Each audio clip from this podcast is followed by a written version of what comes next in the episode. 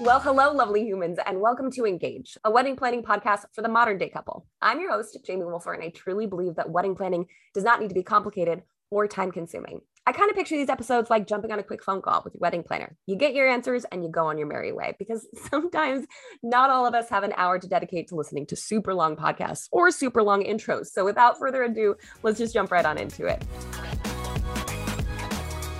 Best way to stay on a budget, track expenses, and save money. Okay. Best way to stay on budget. Don't spend money. this is a much more emotional question, I think, for some people. But the best way to track expenses would be in the budget spreadsheet. I have looked at, y'all, I cannot tell you the amount of research that I did putting together that budget spreadsheet. And there's a reason there's like formulas behind the scenes and it's very specific and it's very particular. Even having the drop down option of getting into the nitty gritty, if that's the kind of person that you are and you want to track every single individual expense, or if you just need to see an overview, we curated this as specifically as we could to uh to help you guys really navigate through this. So tracking expenses, that is a great place to do that. And we set it up to do so. We even set it up so you can have a payment tracker for that specifically. So best way to stay on budget, stick to it. I feel like we kind of already answered that one and my own emotional baggage that comes with that one. Track expenses, use the spreadsheet, use what we've got going on there and save money, minimalize do your research, shop around, make sure you're booking a package that works well for you. Make sure you're not booking a venue that requires preferred vendors and then pigeonholes you into a much more expensive experience than you anticipated. So, research, research is going to be a really, really big one there. My friends over at Honeyfund are literally on a mission to make all couples' honeymoon dreams come true, regardless of their budget. Why? Because couples who take a honeymoon and travel together regularly are happier in their marriages. According to a 2022 independent study of married American couples, couples who took a honeymoon were more likely to be happily married 11 plus years later. What? If you're worried that you don't have the budget for a honeymoon, Honeyfund has your back. They make it so unbelievably easy to register for your honeymoon, and your guests will absolutely love it. Make your honeymoon happen with Honeyfund, the most trusted honeymoon and cash registry. Sign up for your honeymoon registry today at honeyfund.com. Is it sensible to have a wedding cake and a dessert table while on a tight budget? Again, sensible is relative. Some people could say absolutely, other people would go, oh, heck no. So, uh, I'll answer your question with a question. What size is the wedding cake? What size is your guest count? I personally think that having a cutting cake, which is typically like a one or two tier, very small cake, for you guys to have the experience of cutting the cake and then having a dessert table is the number one way to go. I, I love that for you. I love that that is affordable. I love that with a dessert table, it pleases a lot more palates. So people are a lot more likely to consume what's at the table. If you go with cake, you run the risk of people not liking cake, which is perfectly normal. I I am I am one of them. Don't come for me. I just don't like cake. It's usually way too sugary for me. But then you don't incur the cost of a cake cutting fee if it's a larger cake or plates, forks, a whole new set of cocktail napkins. Like that so many more expenses and it, I mean, I guess they're not like that much, but it could be another dollar per person in rentals, cocktail napkin, fork, whatever. That literally we actually had a client forget before. Didn't have plates or forks or napkins for the cake.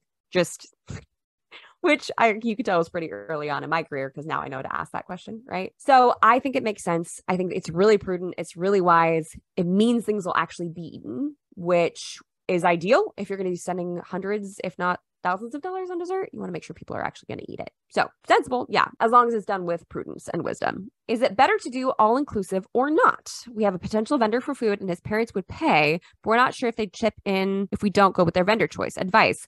Okay, these are two totally separate questions. So, we're going to go with it, the inclusive versus not option first, because the second one is like family stuff. There is no better in this particular situation. It's just what's better for you. So that could be how much time do you have? Do you have time to go shopping around and figure out different costs for different vendors and these different expenses? Do you have time for that? Because that can be really time consuming, but it could also save you a bunch of money. You either spend the time or you spend the money in a lot of this. Or you're like, hey, I'm super stressed out. I can chuck money at this, right? I can just chuck money at this, have it be all inclusive and not have to worry about each individual detail. I can just go with these options. But there's also that middle ground of if you select a venue and they have preferred vendors, they're not required, but they've worked there before, the venue recommends them, they tend to fall in your price point. That is the sweet spot. If it's not through your venue, is it through your coordinator? Or maybe your photographer has a list of other vendors that they've worked with that they love working with. Preferred vendors, a preferred vendor list is a sweet spot for those kind of going back and forth in between this where you don't have to research absolutely every single person because your photographer or your planner, whomever is giving you this preferred vendors list, is already in your budget. Likely the other vendors on that list will be as well. So, how much time do you have? How much effort do you want to put into this? The more time you spend researching, studying, investigating, you have the potential of saving more if you go non inclusive.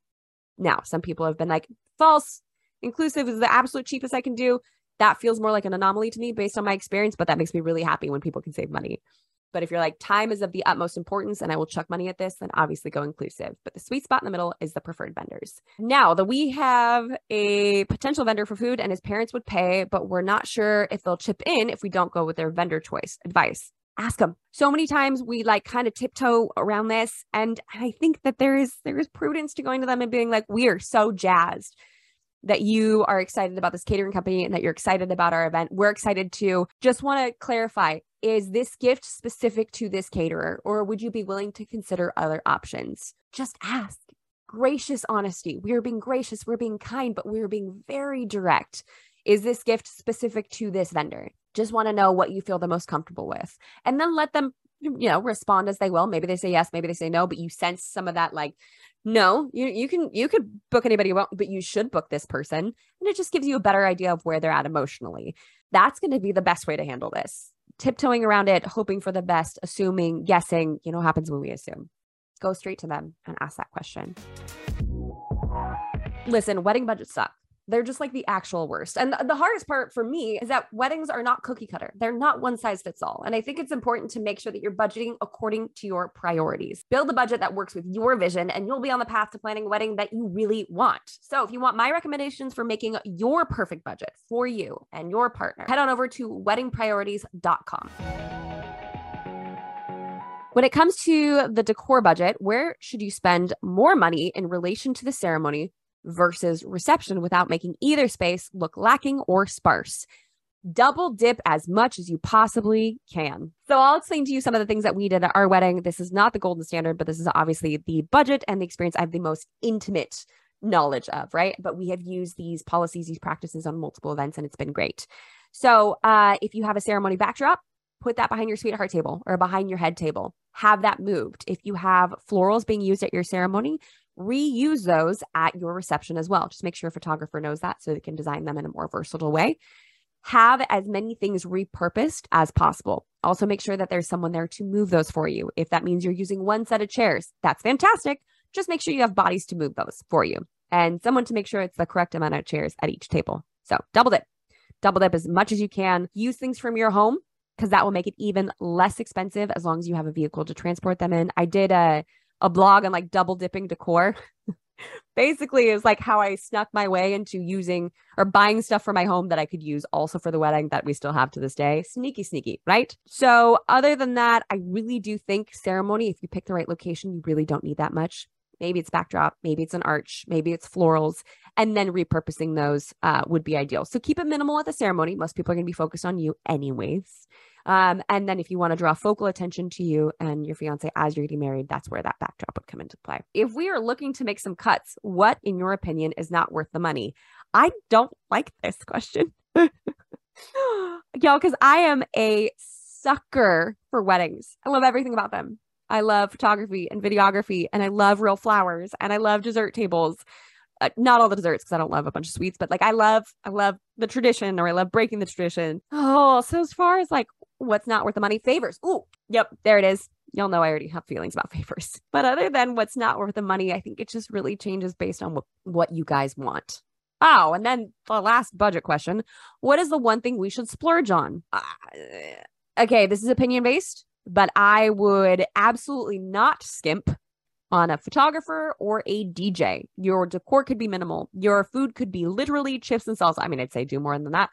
But uh, the person who's capturing all of the memories, you want them to be worth it. And the person who's in charge of the microphone, you want them to be worth it. Now, of course, as a wedding planner slash coordinator, I'd be remiss if I didn't say like you might want to hire somebody. But if you can't afford it, you can't afford it. So those would be the two areas that I would focus on. Obviously, but to see then that kind of makes me be like, well, I but you still have to feed people and like make sure they have something to sip on, like even if it's just like non-alcoholic stuff. And you know, okay, all right, enough.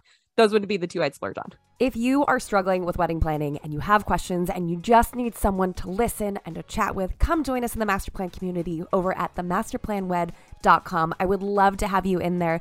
Thanks so much for listening. If you haven't done so already, subscribe, jump on over to wherever you're listening to this podcast and leave a five star review so we can let the podcast people know that Jamie knows what she's talking about sometimes. and until next time, bye guys.